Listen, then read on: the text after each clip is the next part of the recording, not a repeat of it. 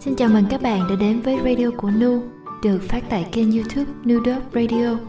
Các bạn hãy bấm nút theo dõi, nút like và nút chuông để ủng hộ Nu, cũng như nhận được thông báo về những số radio sắp tới nha.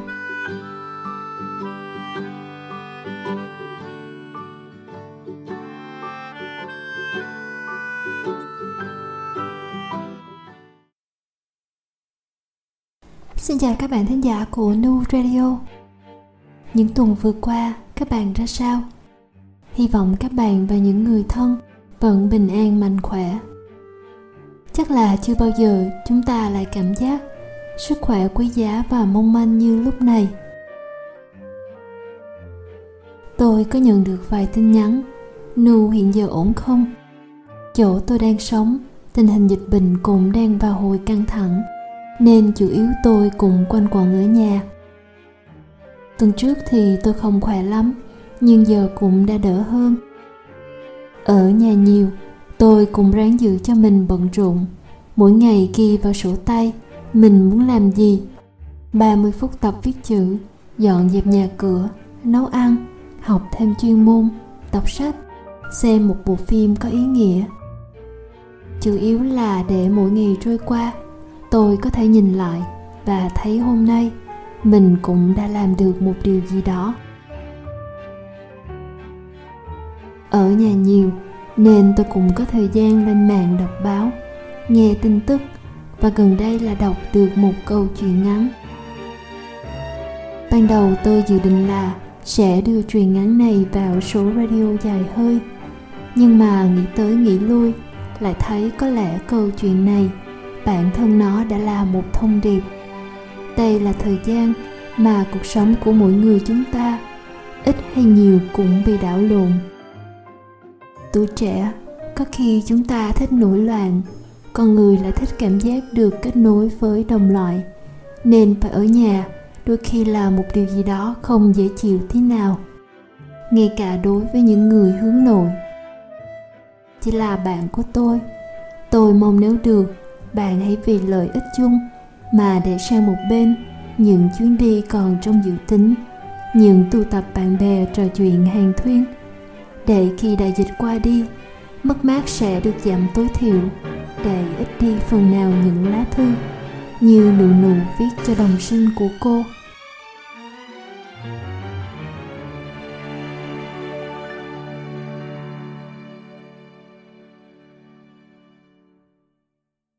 Khoảng 11 giờ trưa ngày 22 tháng 1 năm 2020 lúc đang cùng đi với bố mẹ, đi siêu thị mua đồ, tôi nhận được tin nhắn của đồng sinh.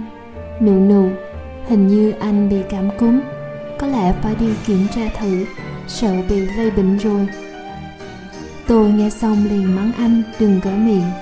Vũ hán có hơn cả chục triệu người, làm gì dễ đến lượt anh?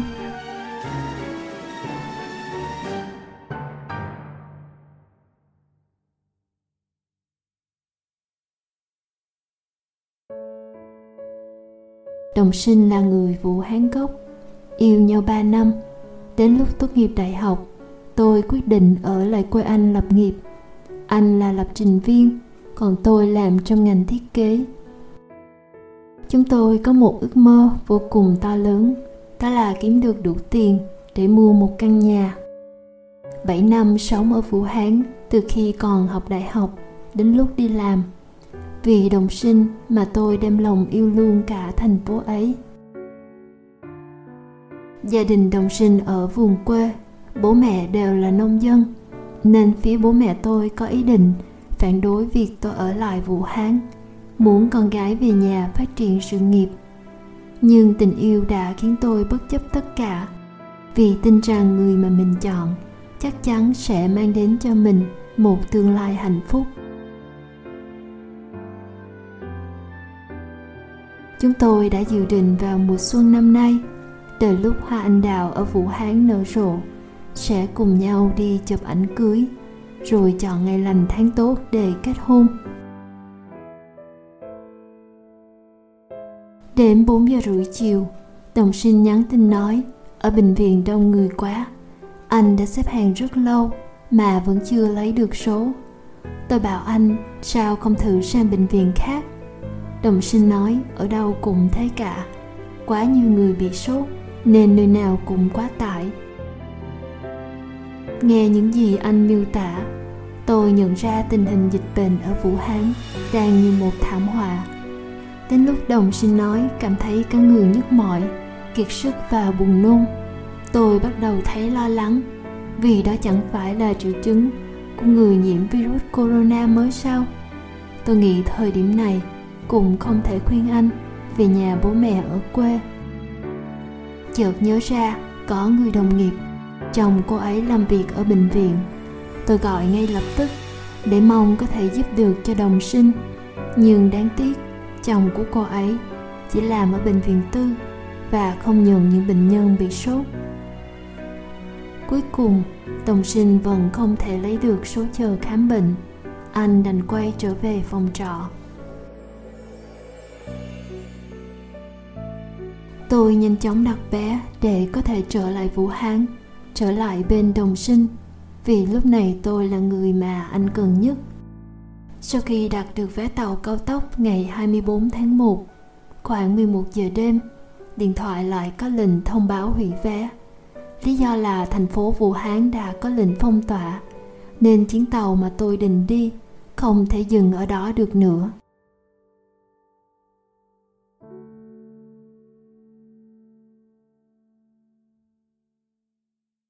Thành phố Vũ Hán bị phong tỏa. Phản ứng đầu tiên của tôi khi biết tin là dịch bệnh lần này có vẻ còn nghiêm trọng hơn mình tưởng rất nhiều. Tối đến tôi không ngủ được, bèn gọi video cho đồng sinh. Anh lúc này đang nằm ôm con gấu bông mà tôi thường ôm đi ngủ. Trên tủ đầu giường anh có một mớ thuốc men. Tôi dặn anh thử liên hệ với các tổ chức xã hội tôi nhớ đọc tin tức có thấy người ta bảo họ có thể sắp xếp xe cứu thương đón người bệnh. Nhưng đồng sinh nói hiện tại các tổ chức đều rất bận. Họ chỉ có thể ưu tiên hỗ trợ những ai đang nguy kịch mà thôi. Bệnh dịch khởi phát bất ngờ đã khiến cả thành phố hoảng loạn. Họ không thể kịp thời chuẩn bị một cơ chế chống dịch an toàn và hợp lý ngay được cũng là điều dễ hiểu. Sáng sớm ngày hôm sau đồng sinh nói với tôi anh cảm thấy khá hơn rất nhiều. Nhiệt độ hôm qua là 38 nhưng giờ đã giảm xuống còn 37,5 và không còn quá mệt mỏi nữa. Có thể chỉ là bị cảm cúm thông thường thôi. Anh bảo tôi hãy yên tâm đi. Tôi rất vui mừng nhưng cứ sợ anh nói dối để mình yên tâm nên đòi xem nhiệt kế cho bằng được và đúng như anh nói, nhiệt độ không tăng nữa. Trong lòng tôi thầm nghĩ, đồng sinh của tôi, anh ấy dịu dàng, lương thiện như thế. Làm sao có thể bị nhiễm bệnh cơ chứ?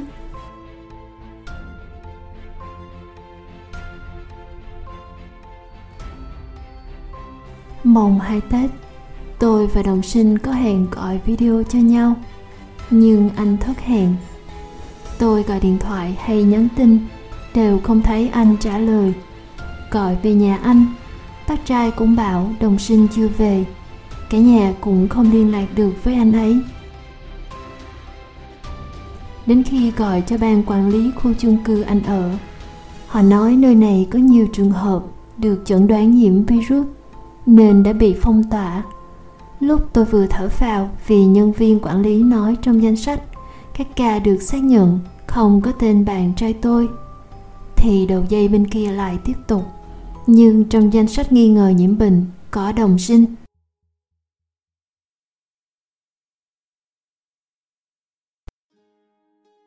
Khi tôi hỏi các trường hợp nghi ngờ này, bệnh viện sẽ xử lý như thế nào?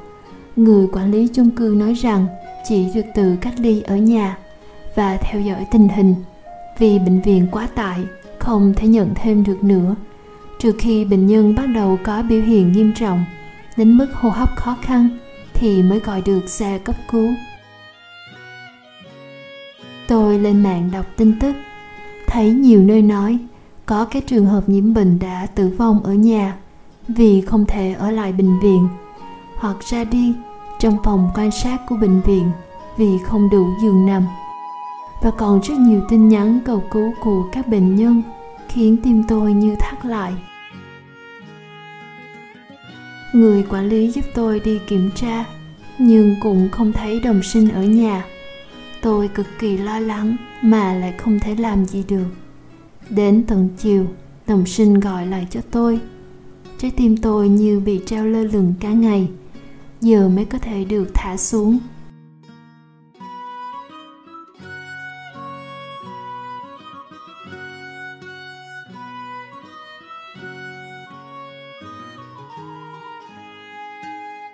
Nhưng đồng sinh nhiễm bệnh rồi. Sau khi được thông báo nằm trong danh sách nghi ngờ nhiễm virus, anh đã tự đi đến một bệnh viện gần đó để tiếp tục xếp hàng và rồi nhận kết quả dương tính. Điều khiến tôi lo lắng hơn là mặc dù đồng sinh đã được đưa vào bệnh viện, nhưng vì tình trạng của anh chưa nghiêm trọng và giường bệnh đang khan hiếm, nên đồng sinh chỉ có thể tiếp tục ở lại điều trị trong phòng quan sát. Anh nói cũng không thể trách bệnh viện. Hiện tại tình hình dịch bệnh căng thẳng như một trận chiến. Số lượng người nhiễm virus quá đông, nhưng giường bệnh lại ít.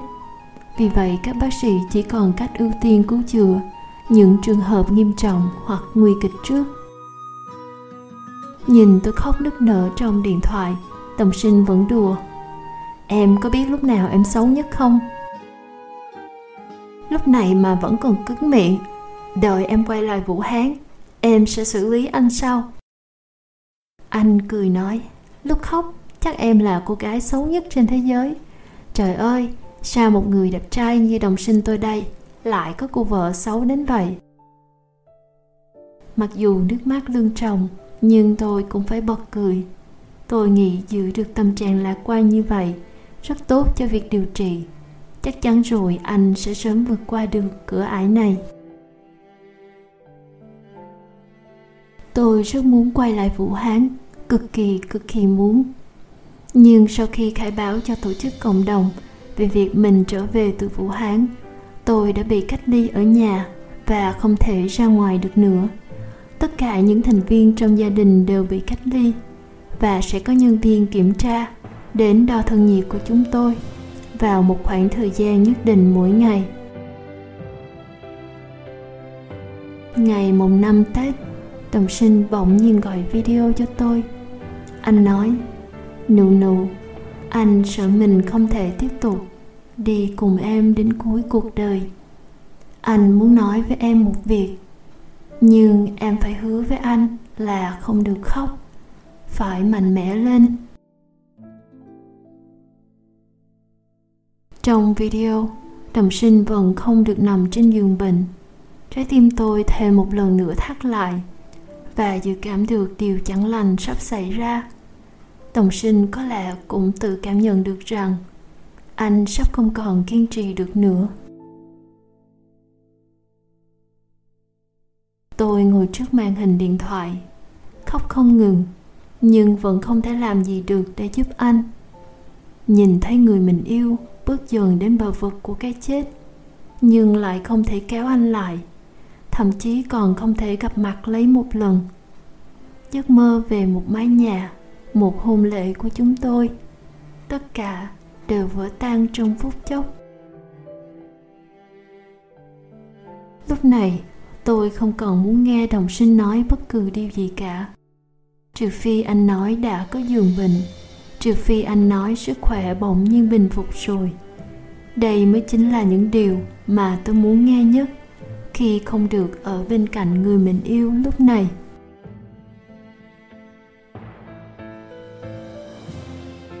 Đồng sinh gửi cho tôi một file ghi chú, nói rằng trong đó có bức thư anh gửi đến bạn trai tương lai của tôi. Sau này nhất định phải chuyển đến cho người ấy. Tôi mở ra xem tìm đau như vỡ thành từng mảnh. Khi anh bạn đọc được bức thư này, chúc mừng anh đã trở thành bạn trai của nụ nụ. Tôi thật sự ghen tị khi anh có được tài năng như tôi, giành được trái tim của cô ấy. Sau đây, tôi chỉ muốn nói ngắn gọn với anh mấy điều quan trọng mà anh nhất định phải nhớ lấy. Nụ nụ đôi khi hơi bướng bỉnh, tính khí thất thường. Anh bạn nhớ nhường nhịn cô ấy. Ừ đúng, nhường nhịn vô điều kiện. Vì anh là người đàn ông, sẽ bảo vệ cô ấy suốt đời mà. Nụ nụ mắc chứng đau nửa đầu.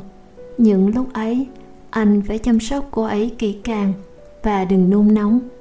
Mỗi lần cô ấy đau đầu, tôi sẽ xoa nhẹ thái dương, khiến cô ấy nhanh chóng chìm vào giấc ngủ sau khi tỉnh dậy, sẽ không còn thấy đau nữa. Đây là một phương pháp mà một bác sĩ y học của truyền chỉ cho tôi. Anh phải ghi nhớ đấy. Nụ nụ có một khuyết điểm mà tôi thấy cực kỳ không tốt. Tôi vẫn luôn cố giúp cô ấy sửa, nhưng giờ thì không còn cơ hội nữa. Thành giao lại nó cho anh.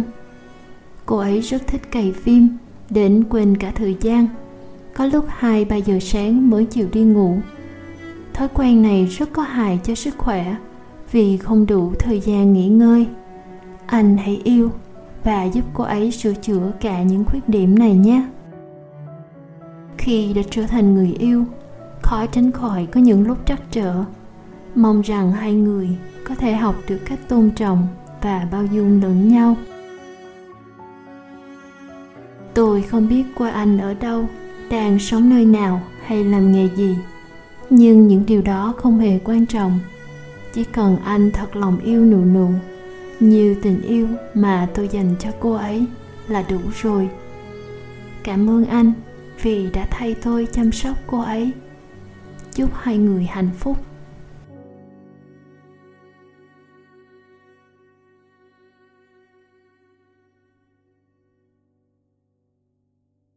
Ở mặt sau của tài liệu đồng sinh viết thêm một dãy số là mật khẩu tài khoản tiết kiệm hơn 100.000 nhân dân tệ của anh. Đó là tất cả những gì mà anh để dành được từ khi bắt đầu đi làm.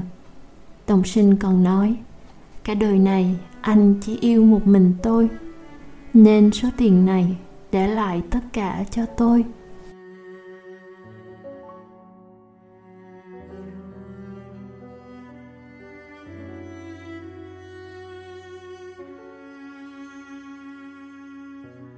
Mồng tám Tết, đồng sinh không còn nữa. Anh qua đời trong phòng quan sát của bệnh viện, mà vẫn không có lấy một chiếc giường. Tôi khóc không thành tiếng, hận ông trời sao lại cướp đi sinh mạng của đồng sinh, cướp đi người tôi yêu nhất, và một cô gái bình thường như tôi đã mãi mãi mất đi người mình yêu trong dịch bệnh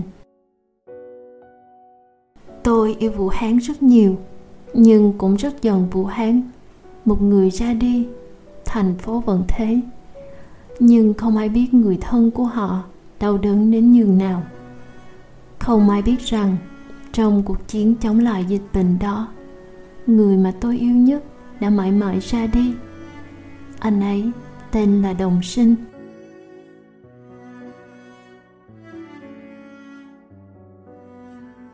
Ngày thứ hai đồng sinh ra đi, nắng ấm rực rỡ. Những tia nắng ấy chiếu lên khuôn mặt tôi, dường như chỉ càng khiến sự bi thương hiện hiện rõ ràng hơn. Mỗi đêm từ sau khi mất đi đồng sinh, tôi đều mơ thấy một con ếch nhảy ra từ một cái hang trong đêm đông giá rét, nhảy qua đêm tối, nhảy qua cả bình minh, cất tiếng kêu thảm thiết như muốn xé toạc cả bầu trời. Lúc ấy tôi khẽ khép mi và nước mắt cứ thế trào ra lặng lẽ. Đồng sinh ơi, anh chắc đã phải đau khổ lắm. Cái đêm tuyết rơi dày ở vũ hán ấy cũng không thể làm tan được những giọt nước mắt của anh. Nước mắt chính là minh chứng rõ ràng nhất cho nỗi đau mà anh phải chịu đựng nỗi đau đớn chất chồng mà chỉ có trời xanh nhìn thấu. Đồng sinh, anh biết không? Một tuần sau khi anh ra đi phụ hán đã thay đổi rồi.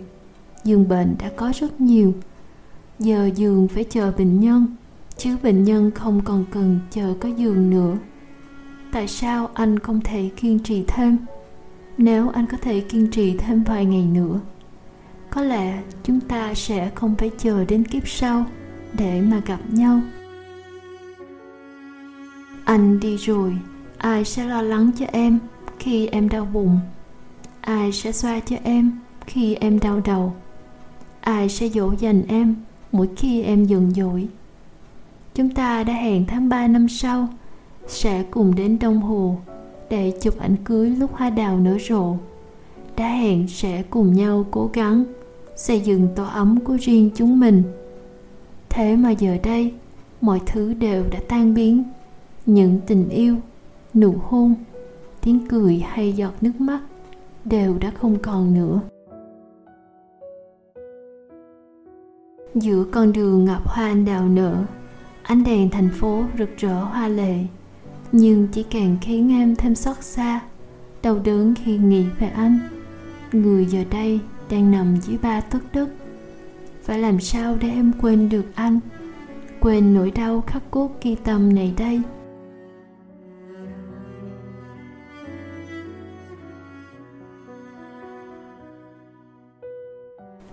Người em yêu ơi, tình yêu của chúng ta đã định sẵn là một cuộc tình đẹp đẽ đến thê lương.